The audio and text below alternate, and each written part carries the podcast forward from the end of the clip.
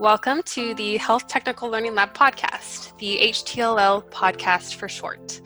We are your co hosts, Emily Hirata, Technical Advisor for Health and Nutrition, and Tino Movuti, Technical Advisor for WASH. And to assist in the efforts of the ADRA Health Technical Learning Lab, which exists to facilitate and share technical learning about health, nutrition, and WASH across the entire ADRA network, we've decided to start a podcast to further this vision. In each episode, we're going to spend a few minutes talking to experts in health, nutrition, and WASH to find out how they are approaching challenges in the international development and humanitarian sector. We're interested in learning about the innovations and solutions in health, nutrition, water, sanitation, and hygiene that are making a difference in the lives of millions of people around the world. And now to today's episode.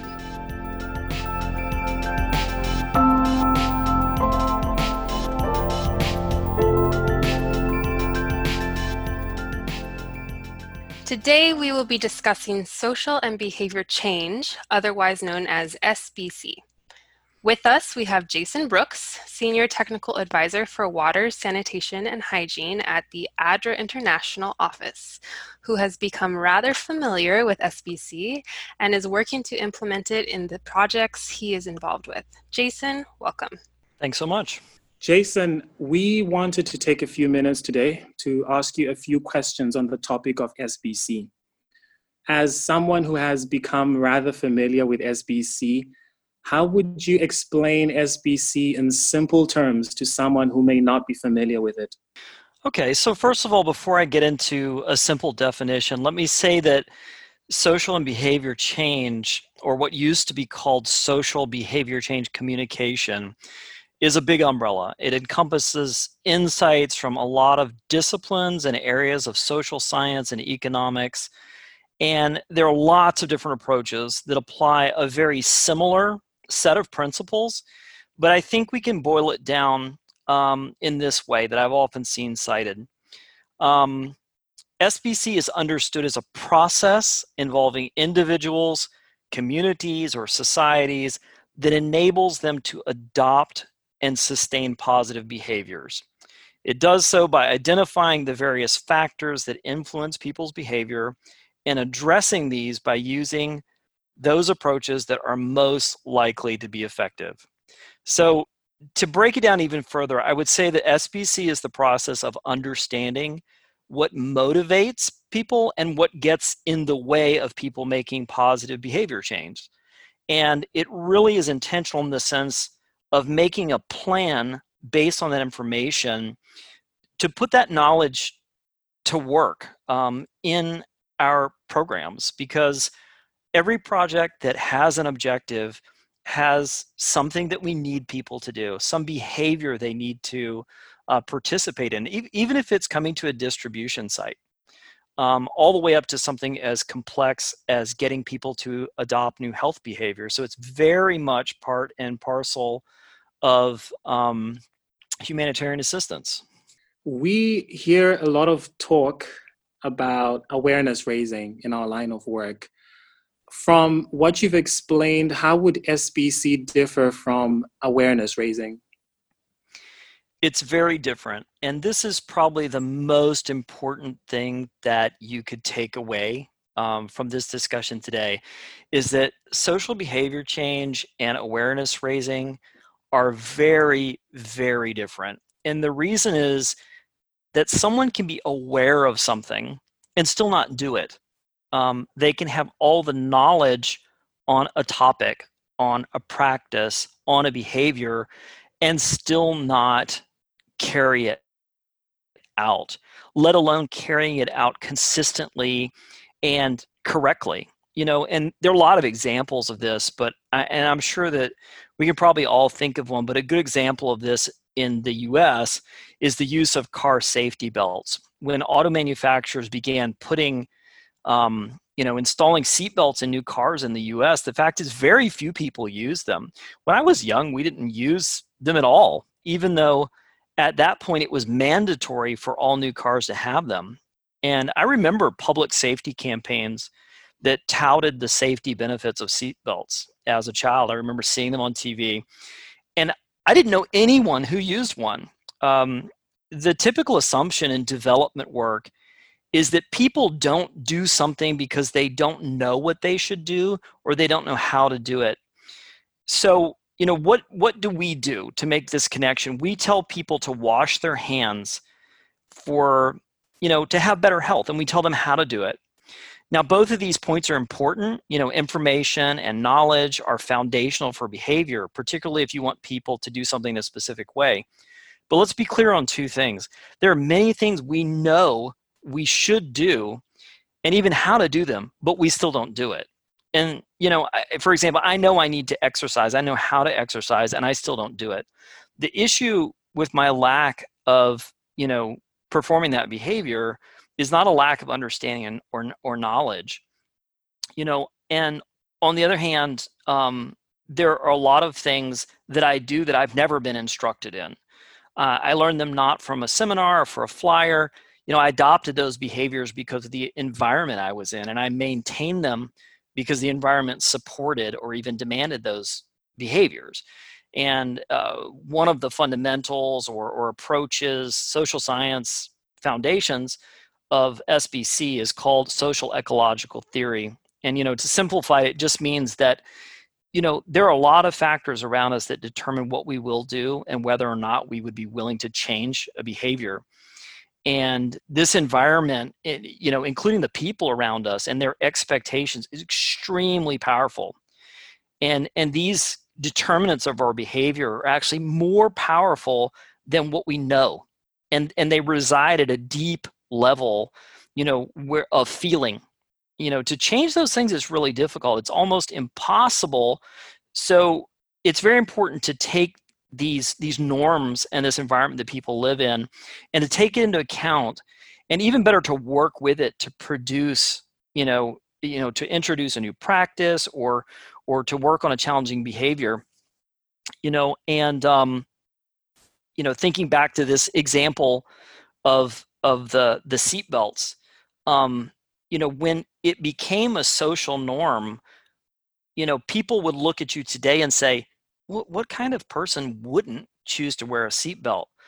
But there were a lot of factors involved with getting to that point, making seatbelts easier to use, more comfortable, in fact, making them mandatory in the United States.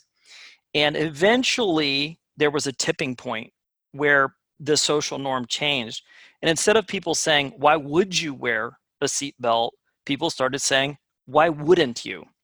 But let me be very, very clear that tipping point did not occur simply because people were instructed that safety belts are a good idea or how to put one on. It was a whole lot of factors coming together.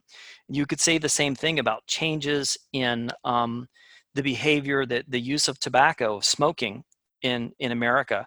It took a lot of changes, you know, that that struck deep at the heart of the behavior before people started to change, even though awareness of how bad smoking was for your health has been around for a long, long time. In fact, is printed on every carton of cigarettes. And that's the difference between awareness and social behavior change. Creating awareness is a good first step. You do need some knowledge before you can practice a behavior, particularly correctly. But the fact is, knowledge doesn't change people's minds. Um, it doesn't necessarily change people's behavior. You can know the right thing to do and still not do it because it really has not become part of your habit. It's not part of the social norm of your community. You're lacking key elements around you to practice it effectively and effectively and, and make it um, a habitual behavior. And that's the difference between awareness, just knowing what you should do, and actually seeing sub- sustained changes in behavior. So, would you say eh, that it's almost about like specifically addressing the enablers and the the barriers to to these behaviors rather than i mean as you said awareness is a step many times a first step but that second step is more about addressing what allows that behavior to happen or what doesn't allow it to happen. Is that like another way to put it? Yeah, so so we talk about determinants, which you might think of as motivations, um, and we talk about barriers. And a barrier is anything that gets in the way of a positive change. And a barrier can be anything from, you know, you want to wash your hands but you don't have soap or you don't have water, up into a barrier could be the fact that someone whose opinion is important to you thinks that washing your hands is stupid. In fact, uh, that that determinant of social norm is incredibly powerful. It's incredibly powerful, and um, in fact, using um, that influence that other people have in changing behavior is an incredibly important tool that maybe we can talk some more about. That's really interesting, Jason. Um, yeah, maybe let's circle back around to that in a minute. I do want to take us to a different um, focus for a moment. Um, as a professional working in this space, in this area of SBC, what excites you most about this? I think what excites me in the past um, few years is that social behavior change has gone from being sort of a fringe consideration, something that people took as as kind of secondary and optional um, to becoming not just a requirement um, for from donors and uh, but but also something that more and more practitioners are keenly aware of even if they don't understand the concept the the old ideas of build it and they will come you know you know all that you need to do to get people to use a latrine is to build a latrine for them and that's just simply not true. But let's face it we do that in many types of of programs. Um, the idea that you can give people water treatment tablets and a, a couple of basic pieces of information about how to use them and that they will use them consistently and correctly um, is a good example. The fact is, if people are not familiar with the use of, of water treatment tablets, um, in an emergency setting, often the percentage of people who are using them correctly is less than 30%. And when you think about that, you're giving people a product and you're saying, if you use this, your water will be safe and you record in your report that now you've you know you distributed you know tens of thousands of these things and now tens of thousands of people have safe water but in reality 30% of people are actually using it safely. And, and even worse they may have the impression that they're using it correctly and that their water is safe when it's not. So i think that many many development workers, many people in the humanitarian space are beginning to understand that whether, even if it's emergency, even if it's short term, there is a behavioral element to everything that we do. And in fact, if we don't address it, any progress that might be made is, is likely to be lost. Um, so that if we're not planning for social behavior change, then we're not going to see change and you know we may render immediate assistance not as effectively as we could but the fact is long term there may be absolutely no you know lasting benefit. I guess that that leads me to the, my next question and I, I already see the answer to this with what you've said is that it's you know is this relevant for adra and other organizations like adra it sounds like it very much is. Um, I, is there anything else that you you think SB, any other relevance you think SBC has for ADRA or other organizations like ADRA? And if I could take that one step further, is there anything about SBC that might not be relevant for ADRA or other organizations like ours? So I, I think I can think of of um, one negative, and I'll start with that first.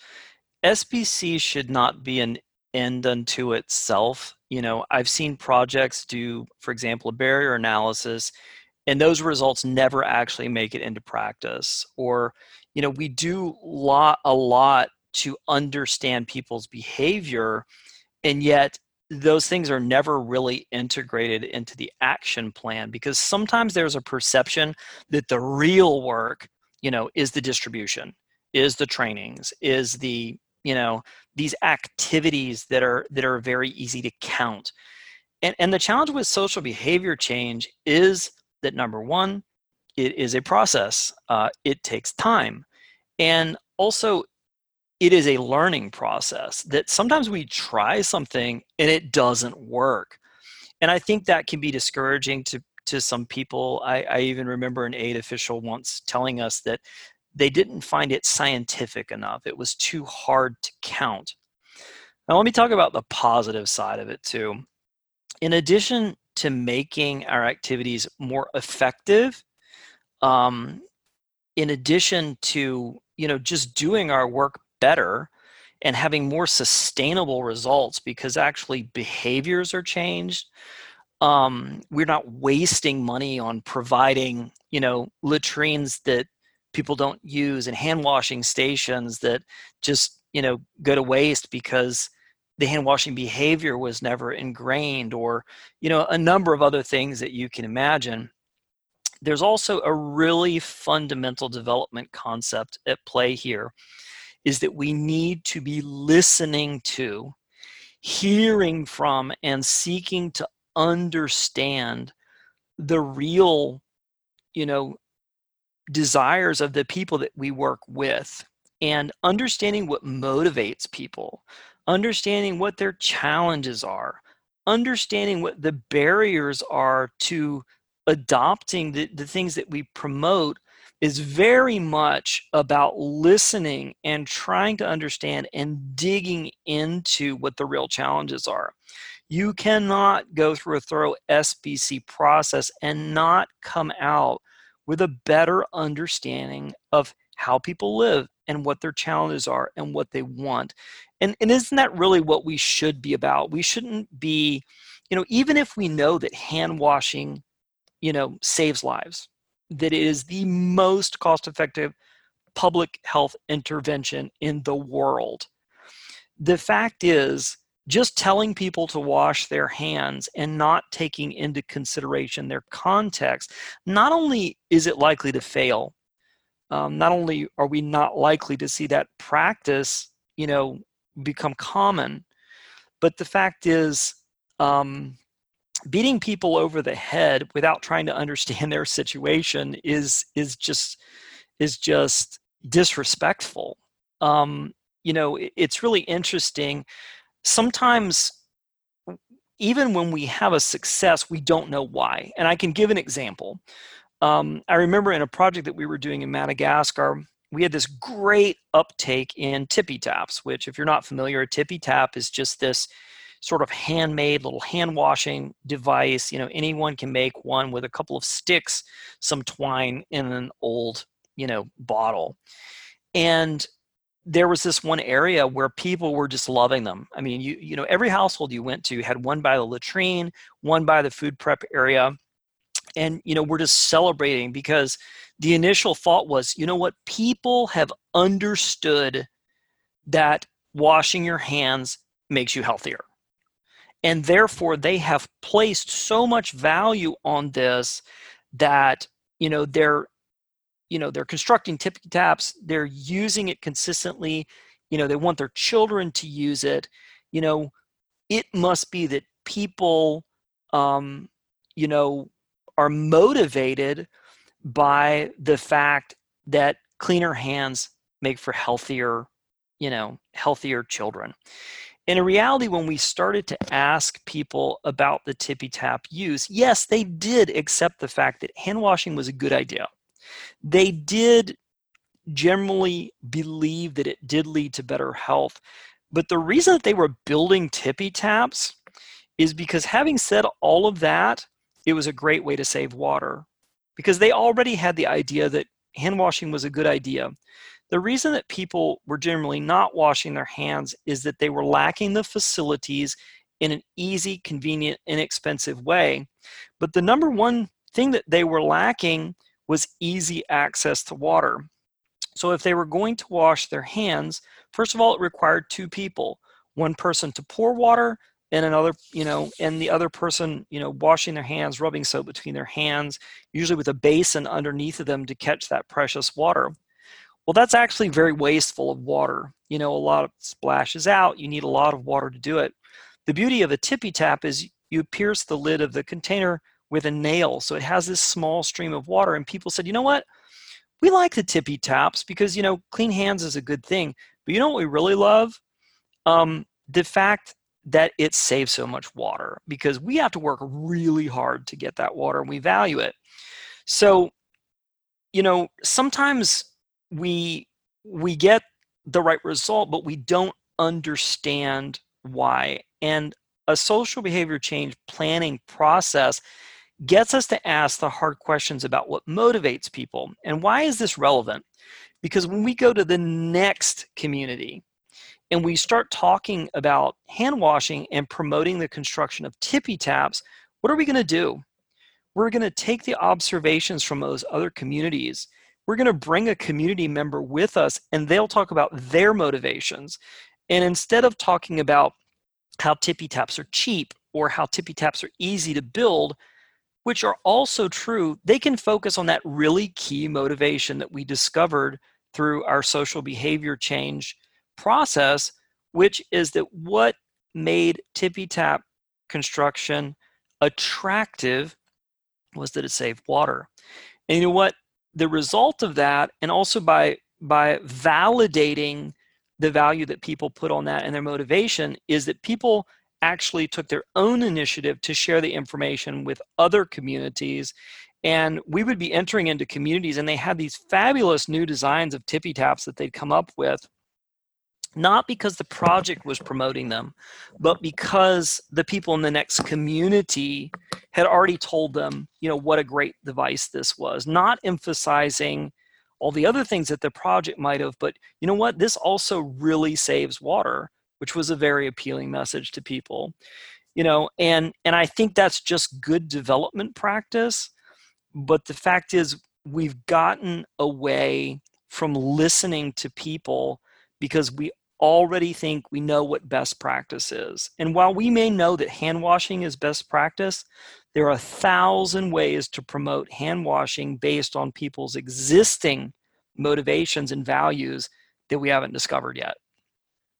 That's really interesting, Jason. I've taken away two things that SBC takes time and that it will only be effective if we actually listen to the people we're working to help their motivations, their challenges, everything. And that's just a nose to self and a great word of advice to other people who are listening.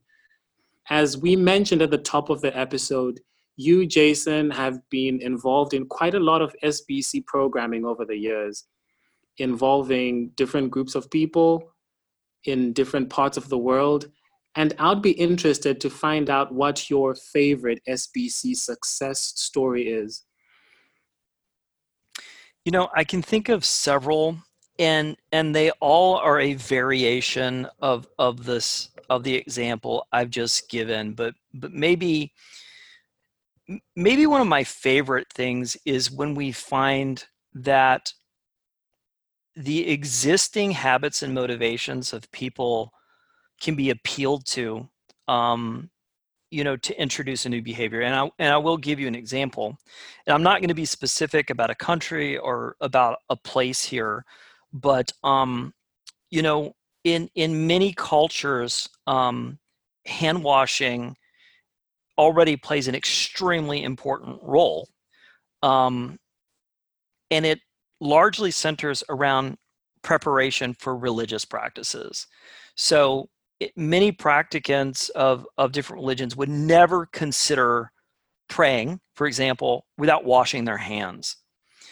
You know, at the same time, uh, we may have situations where we're trying to promote hand washing before eating, and because people do not have that habit, um, that it, it's really not part of the culture. And I think that rather than trying to introduce something that may seem foreign to people or or completely different or or hard to achieve you know after we've done the work to understand um, what people's motivations are and what their barriers are is to relate the new behavior to something they're already doing. And i'll just I'll give you an example is you know if people would not think of showing disrespect to god for example by not washing their hands before they pray i have seen very successful campaigns with really with using that concept of respect um, before eating because often in in many cultures people eat out of a common bowl. Um, there may be family members there but not only family members uh, friends neighbors elders. And to be able to to work with that existing value of respect that is associated with hand washing and say you know what? Isn't it a respectful thing to do to wash your hands before you put it in the common bowl out of respect for the people that are also gathered here. You wouldn't pray without washing your hands.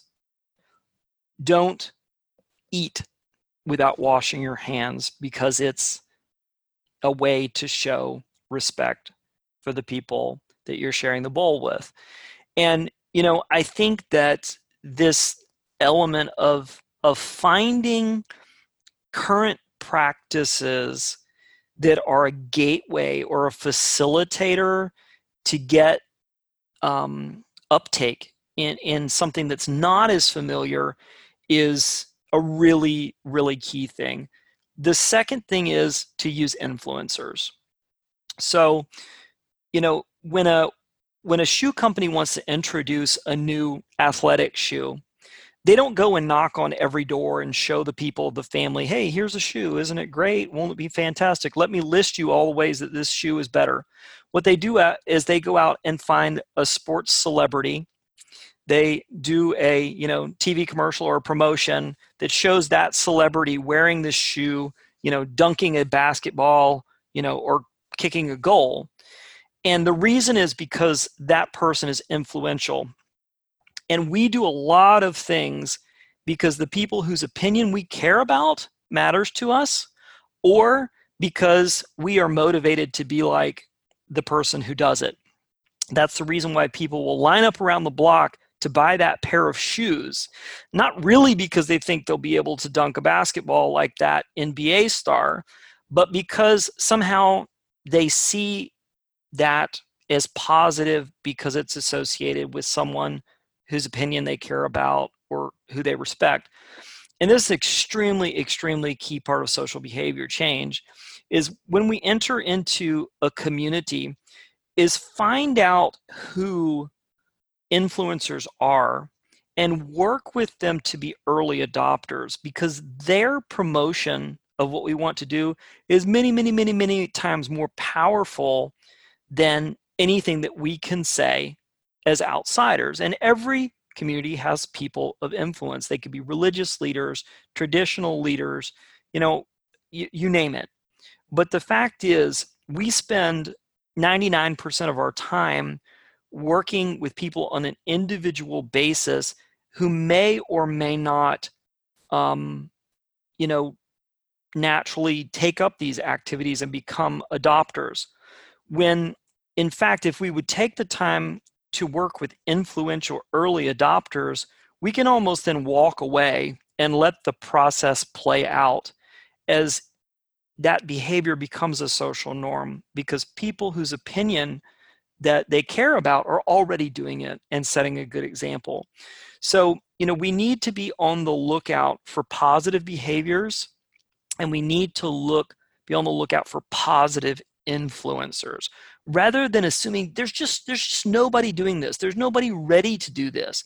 Invest the time to understand the community and to identify the people who are already there and ready to lead positive change and they can do a much more impactful work uh, that has much more sustainability. And and i think those are really lessons that i've internalized um, over the years that you know, complicated plans to change people's behavior can devolve into an academic exercise. the fact is, we need to understand what motivates people and we need to understand who is likely to be able to influence them. And then we need to look for positive examples and entry points that are already there. And, you know, that's just good development work. Jason, we want to thank you so much for taking your time to speak with us today. We have learned so much. I'm sure anybody listening has learned a lot. We appreciate you sharing your expertise and knowledge with us. Thanks, Jason. Thank you so much. I've enjoyed it.